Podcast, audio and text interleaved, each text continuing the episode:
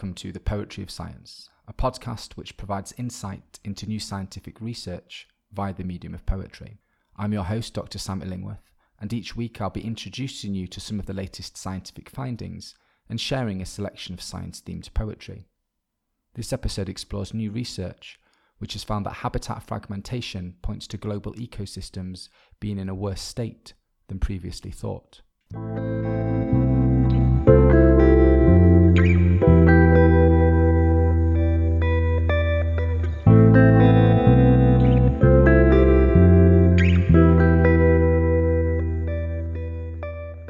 Anthropogenic biomes cascade across natural networks, swarming across this backdrop with assumed transcendence.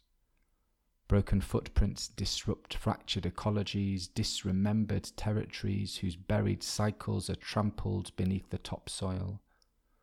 Our treads scar the landscape, while conceited measurements of their length, breadth, and tread fail to catalogue the consequence of each stride. Other biomes remain unranked by the wildlife they support serving instead as a moving scale of human impact, temperate grasslands, mangroves, Mediterranean, tundra. Yet, even here in the frozen forests of sparse populations, our proud imprints can be felt, transparent measurements revealing the fragmentation of habitat that lies exposed beneath our feet. This poem is inspired by research published in Scientific Reports, which has found that while much of the Earth's land surface remains relatively wild, it is threatened by anthropogenic fragmentation. Habitat loss and fragmentation due to human activities is the leading cause for the loss of biodiversity and damage to natural ecosystems. The main response to halting and repairing this damage is through creating protected areas of land, which currently occupy around 15% of the Earth's land surface. However, it is thought that in order to prevent an ecological disaster, this figure needs to be closer to 50%. In order to assess the difficulties in achieving this figure, it is first necessary to assess how much of Earth's land remains in a natural state. In this new study, researchers produced a new categorical data set outlining humanity's current impact on the terrestrial environment and highlighting low human impact areas. In producing this dataset, they used a variety of highly resolved and publicly available data, including human population, livestock density, forest change, land cover, and the extent of nighttime lights, resulting in the most contemporary global datasets of human impact available. These low impact areas are defined as landscapes that currently have low human density and impacts and are not primarily managed for human needs for example through agricultural production and logging. These regions were mapped at 1 km squared resolution in a process that is repeatable and which allows the low impact areas to be tracked through time, providing a transparent perspective to mapping the spatial extent and intensity of, of global human impacts. These maps revealed that tropical dry forests and temperate grasslands were the two most extensively converted biomes, each with less than a quarter of their extent classified as being low impact areas tropical coniferous forests, Mediterranean, and temperate broadleaf forest biomes each had approximately 30% of their land remaining as low impact areas, while flooded grasslands and mangroves each had less than 50% of land remaining as these low impact areas.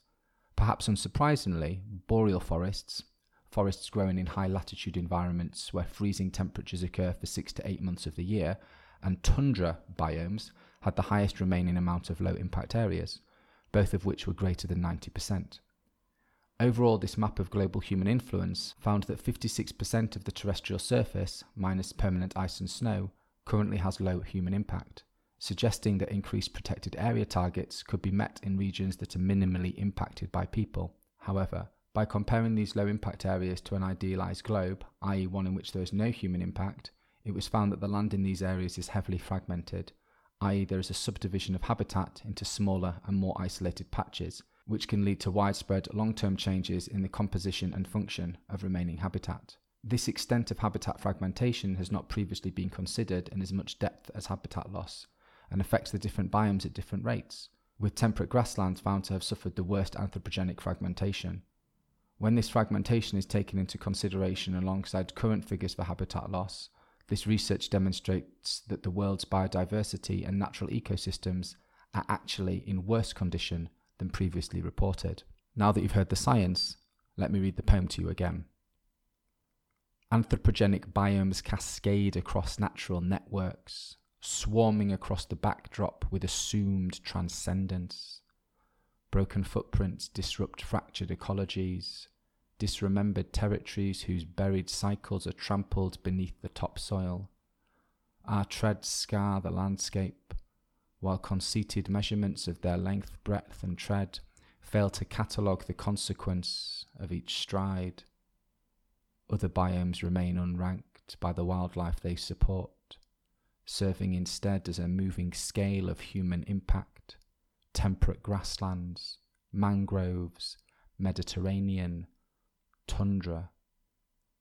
Yet, even here in the frozen forests of sparse populations, our proud imprints can be felt. Transparent measurements revealing the fragmentation of habitat that lies exposed beneath our feet.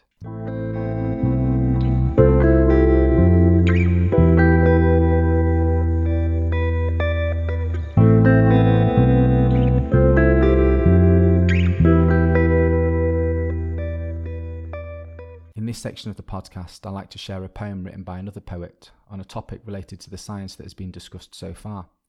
In this episode, I'll be reading Human Habitat by Alison Hawthorne Deming. Alison Hawthorne Deming is an American poet, essayist, and teacher, and is currently the Agnes Nelms Haughey Chair in Environment and Social Justice and Professor in Creative Writing at the University of Arizona. Human Habitat is taken from a sequence titled Biosphere 2 Theory of Art, which was written while Hawthorne was poet in residence at the Desert Laboratory on Tumamoc Hill, Arizona, in the United States. Human Habitat by Alison Hawthorne Deming. Some did not want to alter the design when the failure message said massive problem with oxygen. Some wanted to live full tilt with risk. By then we were too weak for daily chores, feeding chickens, hoeing yarns, Calibrating pH this and N2 that felt like halfway summiting Everest. We didn't expect the honeybees to die. Glass blocked the long wave light that guides them. Farm soil too rich in microbes, concrete too fresh, ate the oxygen. We had pressure problems recalibrating the sniffer.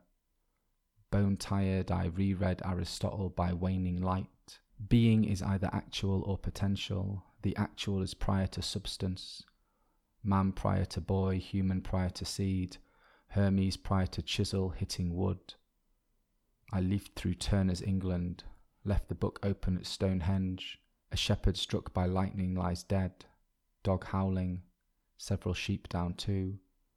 The painter gave gigantic proportion to sulphurous god rimmed clouds, lightning slashing indigo sky, while close at hand lie fallen stones, dead religion, pages dusty, brown leaf shards gathering in the gutter, yet I cannot turn the page, wondering what I am and when in the story of my life my life is taking place. Now what? No shepherd, no cathedral. How is it then that I read love in pages that lie open before me?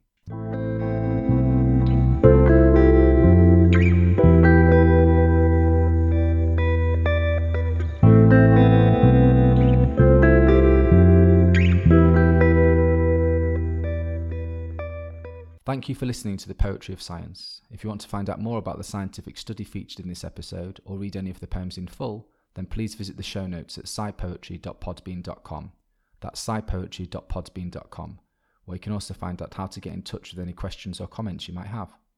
Thanks for listening.